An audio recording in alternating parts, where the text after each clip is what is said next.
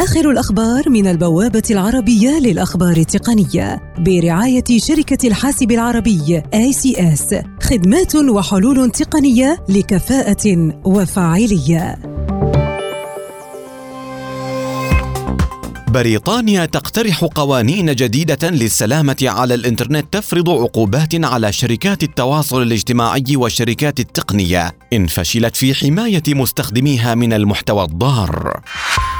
باحث أمني يضع سامسونج في موقف محرج بعد اختراقه لحساس البصمة في هاتف جالاكسي S 10 Plus باستنساخ البصمة الأصلية حيث كانت سامسونج أكدت سابقا أن حساس البصمة آمن بفضل تقنيات الأمواج فوق الصوتية.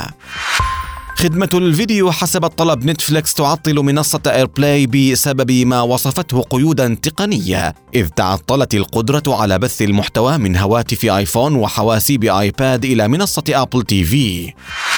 شركة صينية تفرض على موظفيها من عمال النظافة استخدام الأساور الذكية لمراقبتهم وإرسال تنبيهات في حال رصدت أن مرتديها لا يتحرك من مكانه لأكثر من عشرين دقيقة لكنها تتخلى عن جزء من هذه السياسة سريعا بعد احتجاجات عامة مايكروسوفت تعتزم تعديل طريقة فصل أجهزة التخزين USB ضمن نظام تشغيل ويندوز 10 بحيث تصبح أوقات الإزالة أسرع مع انخفاض الأداء.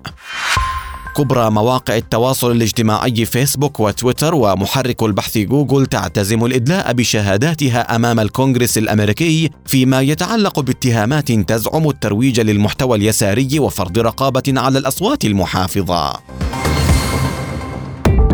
آخر الأخبار من البوابة العربية للأخبار التقنية برعاية شركة الحاسب العربي ACS خدمات وحلول تقنية لكفاءة وفاعلية. لمزيد من تفاصيل هذه الأخبار وأخبار عديدة يمكنكم زيارة موقع البوابة على شبكة الإنترنت